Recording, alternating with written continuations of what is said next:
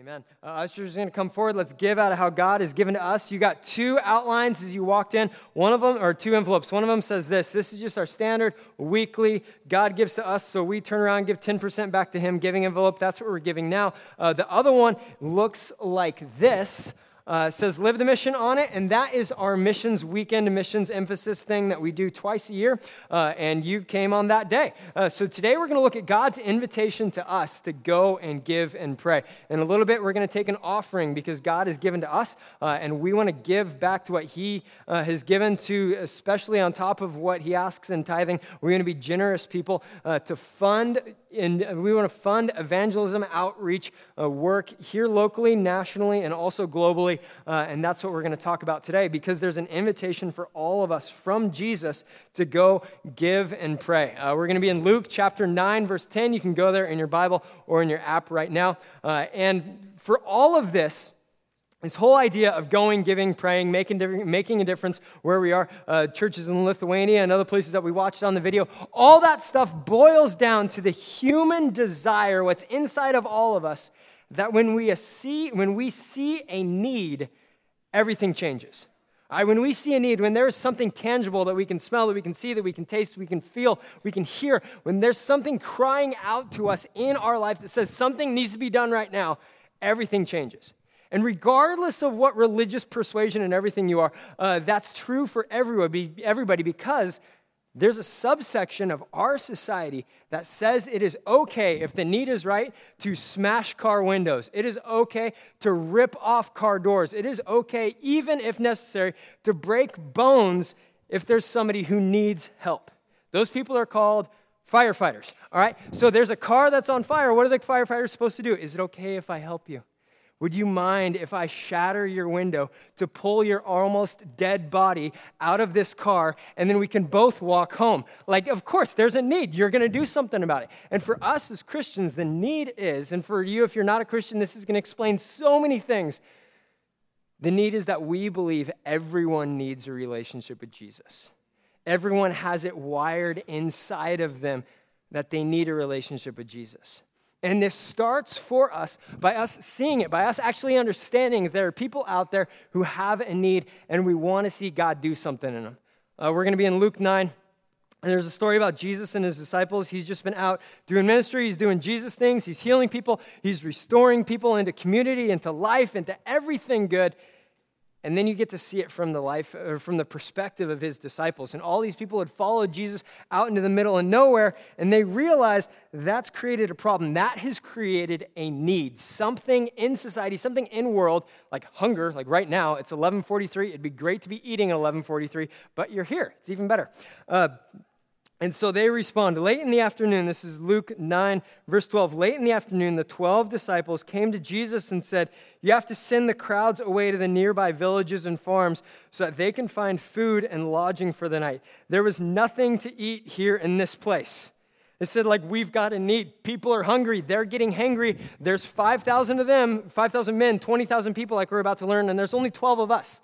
If that's a hangry mob, only 12 of you are not good odds. But for us, when we see a need, and for the disciples, that's how it starts with us. When we see a need, everything changes. I'm making an assumption right here, but I think if you go home and do the math, so many things in your life have been determined and dictated and figured out by people who met significant needs in your life. And I bet that the amount of people who have met significant needs in your life and totally changed the course and trajectory of everything, that number fits on one hand. Right? I think of one guy uh, who I haven't seen in seriously 20 years, uh, but God used him in my life in a way that changed everything. His name is Mike. Uh, he lived in Arizona. Uh, Mike was 16. Some of you are 16. Uh, and Mike's girlfriend was pregnant. So immediately there's a need. Mike didn't know Jesus. And God used Mike in my life to show me, dude, there are so many people living around you who need to know about a God who loves them, a Jesus who died for them, a Holy Spirit who wants to live inside of them. That using that need, that understand that heartfelt, like something needs to happen here. He needs to hear about the good news of Jesus to work in his life as an about to be dad before he can vote you got to do something about this. And so God used that. I mean, there was a need, and that need has been like continuously worked out in my life for the last 20 years to go everywhere to tell everyone to stick with a group of people for a really long time and be a church that tells the world that there's a there's hurt in the world and there's a Jesus that moves into our hurt. For us, for me, that's the need that has dictated so many things and changed so many things for me. The Bible is just not paper and words and stuff, it's the message of God running after hurting people. And so God used that for me to shape so much of life and ministry and all that stuff. And today we're looking at how that impacts us as a church, as individuals, but not just looking at ourselves or looking at one person, looking at the world. And for us, I'm gonna, I'm gonna make the declaration there's no question mark in here, there's no should-ing. It's just how it is. Jesus followers care about the world. Jesus followers care about the world. For us to follow Jesus, that means that, that we're stepping into four things. We're stepping into the fact that God loves us, that God always has loved us, always will love you. I don't care what happened yesterday, this morning that you're bringing into this morning, you're walking in as a vessel, as a person, as an identity, as a history, as a future that is loved by God. Fact. Never going to change, never going to go up on a good day, never going to go bad on a bad day. And that is really, really good. Within that love, it's an accurate love. God's not some blind, tired grandpa who's gone to sleep for the day and he just loves you and he'll wake up and he'll feel good about that. God sees things in our lives where we push God away, where we push Jesus away. We're saying, I'm doing this my way. We end up hurting ourselves. We end up hurting other people. We end up hurting God. And what God did that was so foundational was as we have pushed ourselves away from Him, God took on skin. God came to live among us in the person of Jesus so that He could give His perfect life for our imperfect life and bring us into a relationship with God the Father. And for us to say, I'm a Jesus follower, means you understand that you're loved, means you understand that you sin, means you understand that Jesus came and died for you, and you're surrendering to that. That's what Jesus did when he was on earth. And so before he left, after he'd already died and risen from the dead, he grabbed all of his disciples together, gathered everyone together, uh, and he said this. It's going to pop on the screen. It's really long, so we're not going to read it. Sometimes we do that. Uh, but he says, I've been given all authority in heaven and on earth. Therefore, go and make disciples of all the nations, baptizing them in the name of the Father and the Son and the Holy Spirit. Teach these new disciples to obey all the commands I have given you, and be sure of this I am with you even to the end of the age. And Jesus said this with all authority, so we can look at it now and say, that's a great idea. But back then, it was a stretch because through his whole life and ministry, through three years of doing amazing things, bringing dead people back to life, bringing identity, bringing restoration to people that like had a lifestyle of knowing nobody cares about me. In all of that, Jesus did everything throughout the geographic area that's about the same size as it'll pop up Fresno County. Right? Not that huge. Okay? You go to Hume, you're outside of that. You go to Bakersfield because you've done something bad. Uh, it's not outside of that. Like that's not a lot of area. And Jesus says, We've made ourselves, uh, you've made me famous here. Now we're going to take that to the whole world. So what I did, uh, don't, don't hit the picture yet, but I decided I would like do an idea of how, about how big Fresno County is, and then copy that, bring up a map of the world, scale it, and then put a yellow box inside of a black outline uh, and black fill of the world. So here's what Jesus had in mind that you're going to take this, how we become famous, how people have learned to follow Jesus within this, this area, and we're going to spread it across the world. And here's what it looks like look for the yellow box. Anybody see the yellow box? If you say yes, you're lying and you're in church. So that's doubly bad. Said, we're going to take Jesus being recognized as Lord God, King, and Christ in a tiny little area and spread it across the whole world. That means there's a lot of people I need to care about the world. That means when Jesus is designing us and designing our heart and designing what that's going to look like, he needs Jesus followers all over the world, everywhere. He needs people who have, are going to learn about Jesus in one place. They're going to give their heart to Jesus, give their life to Jesus, realize that Jesus has come into the world to save them from sin, and, and then take that and go everywhere else in the world. He needs a lot of people like that. And so I think for us, if you're a Christian, this means two things. First thing is somewhere along the line, somebody told someone in your family, maybe it was you, maybe you're the first Christian in your family, someone told someone in your family, about Jesus. And so that trickled down generation after generation after generation, and now you're here. But at some point, your family knew nothing about Jesus, and then someone told you. I, I look at that and I get excited because that, that's, a, that's an ongoing, forever, good natured to do list for us to take the good news of Jesus everywhere because there are going to be generations that are changed because you and I decide to take the good news and take it to places where it's not currently at. And the second question for all of us is when we look at the idea of go, when Jesus says go into every nation, go. It's not a question, it's not an if, it's a go. The question isn't what should we, the question is where. Where should we go? If you're here and you're a student and you're still having to go to school, uh, it will get better, I promise. Uh, but while you're still in school, you are living in the richest mission field on the planet because you're surrounded every day by people that know you who don't yet know Jesus and are headed to an eternity away from Jesus. You look at your house, you look at your job, you look at maybe you have a house, but you don't have a job. Your job is to take care of kids and, and raise the kids that share your last name. And that means that your job is to raise those kids to love and follow Jesus. That when you, they make you want to pull your hair out, your prayer for them, your job is that when they are old enough to make their own decisions and live their own life, uh, spiritually, they no longer make you want to pull your hair out. Your job is to raise sons and daughters to love Jesus. You go to, you go to your work. You're not going as just an employee, you're going in as an ambassador of the kingdom of God. That you go to make a difference spiritually in your workplace. You go to be salt and light in a decaying and dark world. The question isn't an if, it's a where do we go? And so, for all of us, uh, because as I'm talking, you're probably thinking of ways that this doesn't apply to you. This applies to somebody else, but not you because you have issues, which is true. For all of us, we have issues, and our issues don't excuse us from caring about the world. Our issues don't excuse us from caring about the world. This week uh, on, th- on Friday night, we got to have a banquet and eat a bunch of food and hear great mission stories. And one of the stories we got to hear about from the guy who was talking, uh, he's somebody who grew up not knowing Jesus. When he was 20, he met Jesus. Everything changed for him. Uh, he heard about a need in India spiritually, that there millions and millions and millions of people who don't know Jesus. And he's like, we need to do something about this. So he uh, teams up with a missionary who's already been doing ministry there for a long time. And he goes to India not knowing anything as a 20 year old. He learns the language, he learns how to pastor, learns how to teach the Bible and, and slowly, slowly, like scaled out over tons of years and tons of people. There's a church planting movement happening in India where millions and millions of people are becoming Christians. You're like, wow, is it a Christian nation? No, because it's 1.3 billion people. So 1 million people there isn't really that much. Uh, so that, that's just crazy math. But one of the stories that he told uh, was their, their second son, who was born and had a bunch of developmental issues.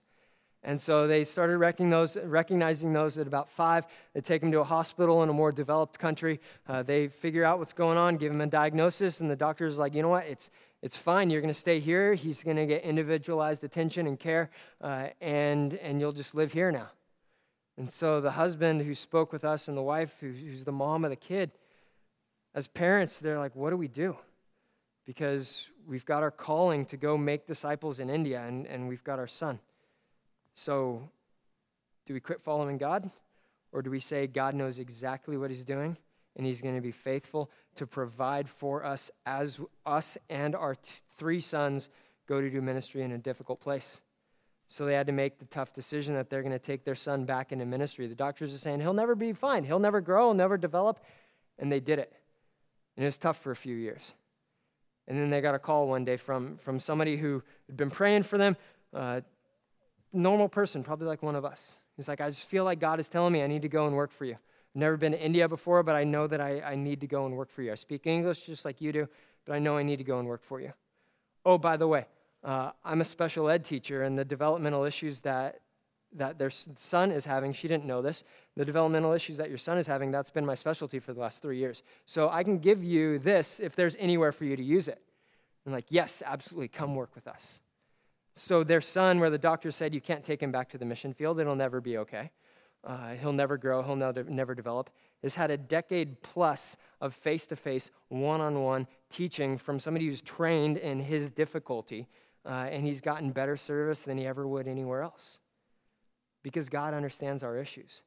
God understands our issues and He works and He places us in areas where He accounts for our issues. It's part of God knowing us, is our issues are part of His plan. And they don't excuse us from caring about the world. So back to the Jesus story. He's got a lot of people who are really hungry. He's got his group of people who are saying, like, we're messed up. The only food we can find at this point are a couple loaves of bread and a few fish, which is basically a snack for everyone in their culture. And Jesus tells them, you feed them. You're like, no, no, no, you don't understand. I know you understand numbers because you wrote a book with that name, but here's seven things to eat, not very much. What do we do? And Jesus doesn't change his mind. He says, You feed them. They explain, We can't do this. There's 20,000 people here. He says, You feed them. Because God has a plan for our issues. Any but, any, yeah, but I don't know that we bring to God, God's got a plan for because He knows us. Not because He's just going to say, Suck it up and get over it, but because He knows us and loves us. And that's how we respond. That's how we're going to close today. Uh, you got one of these uh, as you're handed as you walked in, and uh, backside is just for name info and stuff. And then you open up, and there's three options. And the first one uh, says, Live the mission, go. We're asking for a will to go. And for all of us, if we don't go, nothing changes. You know, one of the knocks on missionaries is that they all they do is they just bring in a Judeo-Christian culture into places that uh, don't have that, and you end up messing up the culture. And I think they're right. You know, we bring in our Judeo Christian values everywhere we go. We bring a value of life, that every life from womb to tomb, every heartbeat matters. We bring in a culture of sacrifice and servant leadership, that, that the place for the leaders is at the bottom of the food chain, and, and we live our lives to help and bless other people. We bring in a culture of dignity and worth and elevating people that nobody else is elevating. We bring in uh, a life of generosity. We bring in a life of repentance and forgiveness and the value of a relationship with Jesus now and forever. So when we go, if we don't go, nothing changes. Nothing changes at our work, nothing changes at our school, nothing changes uh, in our relationships. But when we do go, stuff can happen, lives can change, people can meet Jesus. And this year, as, as Mountain View has funded things that go and, and funded areas where we want to see the church grow and see new things happen in new places so far to date, and I think you got all this as you were handed in, uh, we've seen 216,427 people say yes to Jesus. Not just here in Sunnyside, but everywhere that we touch globally, that's what we've seen happen. We've seen uh, 119,247 people be baptized. We've seen 5,013 churches started out of thin air because people are meeting Jesus. They're excited about it. Other people around them are meeting Jesus, and lives are being changed. And when we don't go, that doesn't happen. But when we do go, we accept God's mission to change the world. There are some options to check off uh, on this that you'll turn in at the end of the service. We're saying, I'm interested in going somewhere next summer. That's a bucket list item for everyone here at the church. We want everyone to go on a mission trip. Doesn't mean you have to go on every single one, but at some time, at some point, set aside some time, set aside some money, and plan on going. We're going to have a number of options next summer. I want you to go on one of them. Second thing under go is to go to prayer training. This helps us understand going. This helps us give, develop a plan for going as we pray and let God into the situation. So you can check one of those off, turn it in at the end. Because when we, when we go, we accept the mission. And secondly, when we give, we fund the mission. Okay, if we don't go, nothing changes. If we don't give, no one can go. And it's really great for us that the Bible in this story expresses well, what if I don't have anything to give? Because the whole situation, the whole story that we're looking at, there's a hungry mob, and there's one person with five pieces of bread and two fish, and that's all. But they give it to Jesus, and Jesus does amazing things with it. Because if we don't give, no one can go. And when we do give, which is a call for all of us, because there's different levels of what we can give, but it's a call for all of us to live in generosity. God has richly given to us so that we can give to others. When we do give, God does more with it than we could imagine. I got a friend of mine, his name is Jay. Uh, he likes soccer, but other than that, he's, he's a pretty good guy. Um, Jay lives in Sanger. Jay, Jay drives a tiny little car. Uh, for those of you with big trucks, you could probably take Jay's car home with you on the back of your truck today. Uh, Jay would notice, but you probably wouldn't because it's tiny. Uh, during the week, he does soccer stuff, he does realtor stuff, but during the weekend, uh, Jay goes to church and he goes to church with you. And while he's here, uh, one of the things that he does, he handles a bunch of stuff that I can't, a bunch of things that uh, Greg and Tim can't. Uh, he also gives. So that's part of being here is we give towards the mission of God. And, uh, and as he gives, uh, he gives towards a lot of stuff. Uh, Jay gives to church, and, and one of the things that he gave to was a four wheel drive truck uh, in Central Asia that drives missionaries over mountains uh, that are snowy and like 14,000 feet high. It's important to us that they get there. We had one that got stuck up in the snow in January. Uh, he thought he was going to die. It's a very real possibility that he could have died because it's really cold at 14,000 feet in January. And so when he got back to the other side, we sent him a four wheel drive truck, and uh, Jay gave to that. So Jay sent him the four wheel drive truck. There's another church in Turkey uh, that started in, in, in, a very heavily Islamic country because it's Turkey. Uh, and their goal was to do churches what they call above ground, which is like how we do everything, where you put signs everywhere. You tell people we are a Christian church. So that means if you do that, you need really strong steel doors to keep out extremists. And because he gave at church, Jay gave to those steel doors. There's another country where we've seen a church planting movement explode. Churches need to stay small there because, again, it's a closed off, religiously persecutive country. So we need churches to stay small. And as they stay small, they go really, really wide. And we've seen thousands of churches planted there this year. And so Jay gave, and Jay gave to that. He started a church planting movement in Indonesia. And there's another place uh, in, uh, in Myanmar, they were talking on the video about. Uh, coffee beans, or they, the, the tree farm is what they called it. Uh, what that is, is it's a farm that grows star beans, which I don't know what they look like, taste like, but I know what they do. Uh, they produce a crop that gets sold to pay for a training facility so pastors can come and learn about Jesus and support themselves as they launch churches in an area that's, again, very closed off to, to uh, Christianity. And so Jay gave to that. So that means that Jay started a church planting movement in Southeast Asia. There's also a Bible college in Uganda where people would have to walk for five hours uh, to learn about Jesus, or we could help build a dormitory where you can sleep there at night and learn about how to pastor a church and save your energy and spend it on learning and loving instead of walking. And so, because he gave at church, you know, Jay gave towards that. Jay built a dormitory at a Bible college in Uganda. Okay, Jay's never been to any of those places as far as I know, but he gave. And that's the awesome part for us is as we say, okay, this is what I have, this is what I can give. God takes it and God does more with it than we could ever ask or imagine. When we give in faith, we're allowing God in to do more than we ever could on our own. That's part of the goodness of God is he understands how much we have. He understands how much we can give. But when we give from our heart and say, okay, this is what I got, Jesus takes with it and takes it and does more than we ever could. And so there's a, there's a mark or a place here where you can say, Today I want to give. And if you came prepared to give today, write that in. You can give it online. You can write a check. You can stick it in the envelope. You can drop it in the basket as we close today. Uh, or you can give online and do that. And if you're not at all prepared today, which is totally okay, uh, there's the second option where it says, I want to pledge to give blank uh, by the end of the month. And that's us saying, okay, as much as we can, as widely as we can cast to the net, us as a church, we're getting behind global missions because as we have met Jesus and everything has changed for us, we want to see that happen in other places. We might not be there, but what we're doing is we're sending our investment into the kingdom for God to use to take places beyond what we could ever do, beyond where we could ever go. So when we go, we're accepting the mission. If we don't go, nothing changes. When we give, we're funding the mission. If we don't give, people can't go.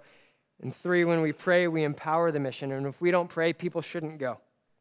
Prayer is the fuel, it's the innovation, it's the protection of ministry, it's the protection of evangelism. We're, we're putting our prayers ahead, just like when we give, we're putting our prayers ahead into places that we may never go. But instead, we're asking Jesus through prayer to work in those places. Prayer is the conversational element of our love relationship with God. And so when we pray, we're asking Jesus to come in and work in these places that we may never go to, but we see a need. And God grabs our heart and God uses our prayers to do things in places around the world. And as we go, give, and pray, we see miracles happen. We see people meet Jesus, and we see the world changed. So Jesus tells them to feed them. He says, the disciples come back to him in verse 13, say, We only have five loaves of bread and two fish. Or are you expecting us to go and buy enough food for this whole crowd? For there were about 5,000 men there, 20,000 people. Jesus replied, Tell them to sit down in groups of about 50 each. For the people all sat down. Jesus took the five loaves and two fish and looked up toward heaven and he blessed them. Then, breaking the loaves into pieces, he kept giving the bread and fish to the disciples so that they could distribute it to the people. They all ate as much as they wanted, and afterward, the disciples picked up 12 baskets of leftovers. That happened because people said, okay, here I am, everything that I have, every bit of food that I have, I'm giving it to Jesus. And Jesus uses it to do more with it than we could ever imagine. As we look at going, as we look at giving, as we look at praying today, we've got different levels, we've got different capacities. But as we surrender what we have to Jesus and say, all right, use me, this is what I got, use me, Jesus changes lives, Jesus changes us, and Jesus changes the world. Let's stand and pray.